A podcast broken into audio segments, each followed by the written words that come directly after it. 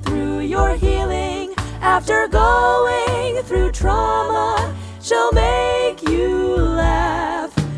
Edna Estrada, if you're going through trauma, you need Edna as your trauma life coach. Hello, welcome back to the Heal Your Trauma podcast. I am your host, Edna Estrada. I am so excited to be here today. You guys, I today's episode is really special. It's going to be a standalone. I'm going to play it for you guys in just a minute.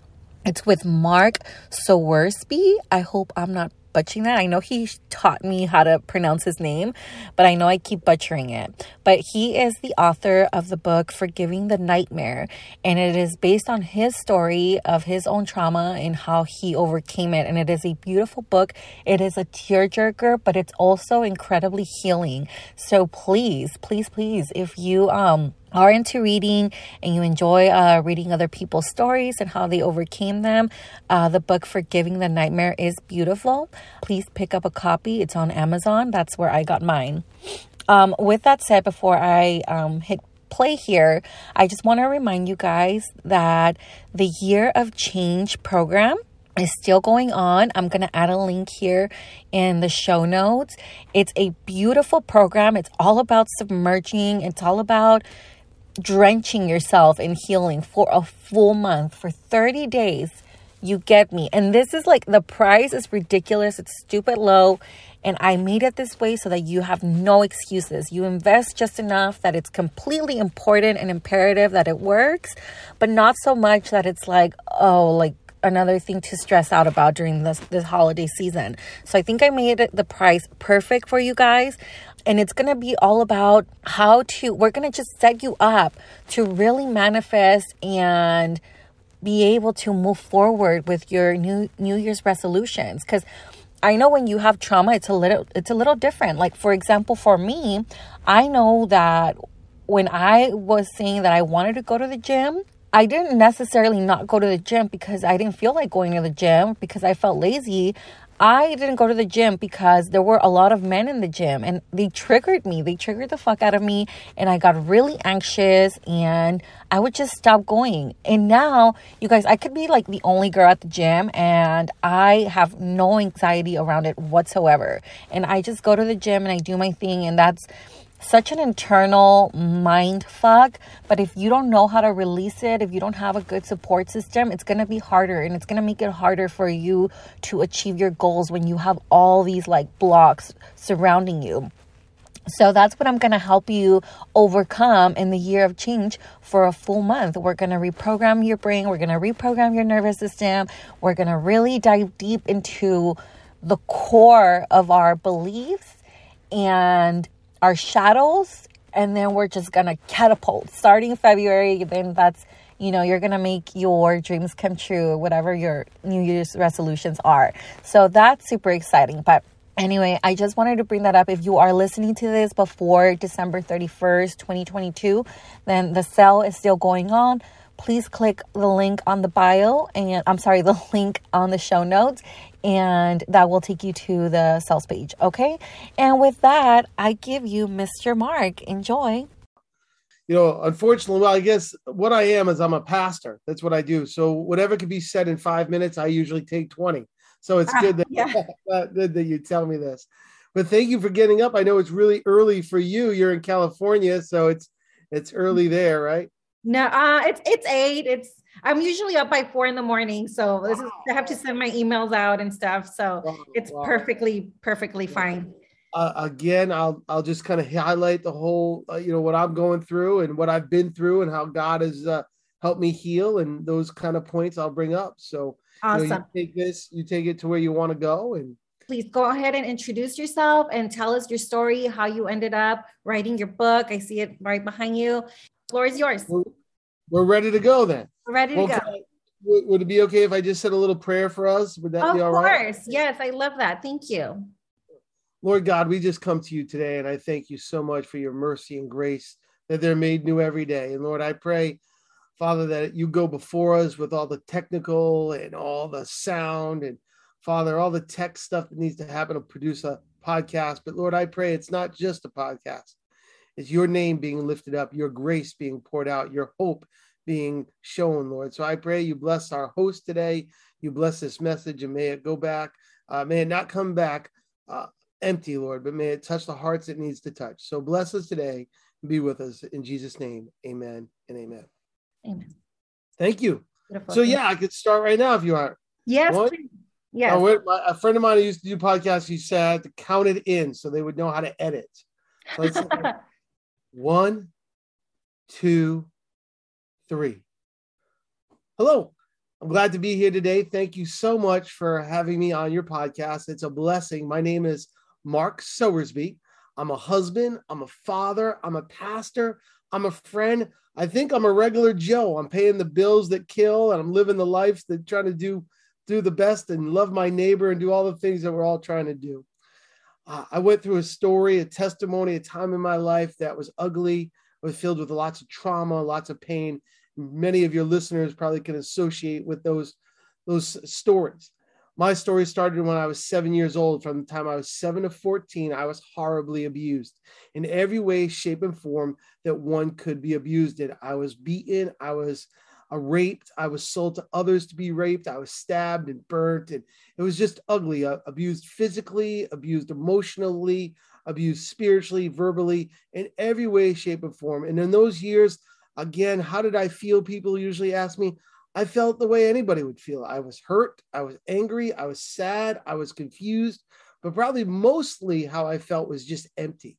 Just empty because I didn't know where to go. I didn't know what to do. I didn't know how to handle it. It was my developing years.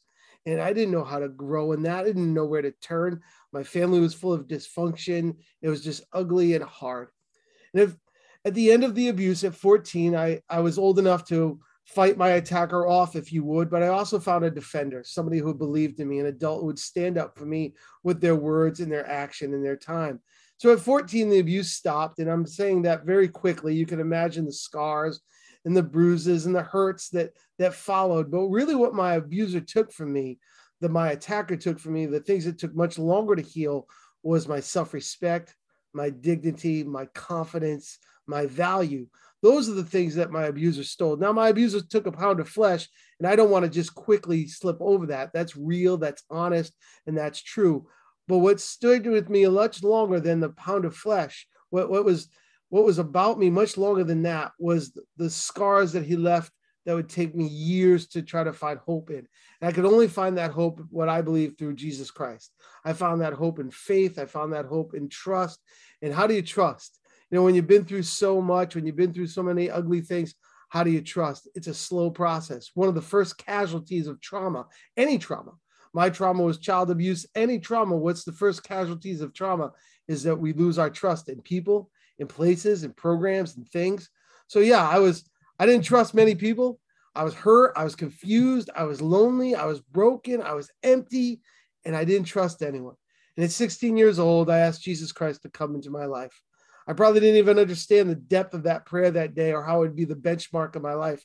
But slowly by slowly, step by step, God would pour out his love. See, I didn't want to have a fake religion. I didn't just want to have man's do's or don'ts. I wanted to know God. I wanted to know the real God. And I didn't know where to start. So I started to pray. I just turned my eyes, my mouth, my heart, my attention to heaven, and I talked to God like I'm talking to you now. And there it started off slowly. It was precept by precept.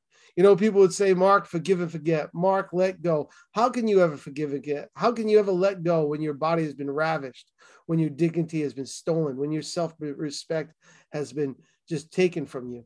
And many years I wrestled with that, never feeling the confidence or the value of being healthy. I only understood pain. I only understood hurt. I only knew how to be a victim. I lived my life as a victim because that's what I was. I was a victim to child abuse. But I realized carrying that title, carrying that that thought about myself was really holding me back. I knew I was much more. I'd put my head to the pillow at night and I would know I was much more than a victim. But those things that happened truly affected my life. They were so big, that pound of flesh, those lies, those hurts, those wounds. I would wake, hope, I was hoping one day I would wake up, it would all be gone.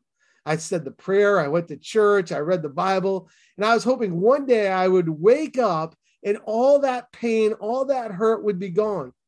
To be honest with you, that pain has never left. And still, there's days I wake up and it still tries to be before me. It still tries to lie to me. It tries to drag me back down. What happened in my life, even though that pain never got has gone away, and as big as that pain is, the mountain of that pain, what happened? God became bigger. God's word, God's love, God's grace, God's spirit, God's mercy became bigger. Now, I think those of us that have been through trauma can hear what I'm saying today. The trauma is real. The abuse was real. The pain was real. The beatings, the stabbings, the lies, the, the, the rejection, all real. It didn't, it wasn't make believe. And that mountain of hurt was huge. It was an Everest in my life, if you would. But by trusting God, step by step, one day at a time, one step forward, two steps back, my journey to forgiveness uh, was was not easy. It was filled with tears and sweat and spit and all kinds of emotions.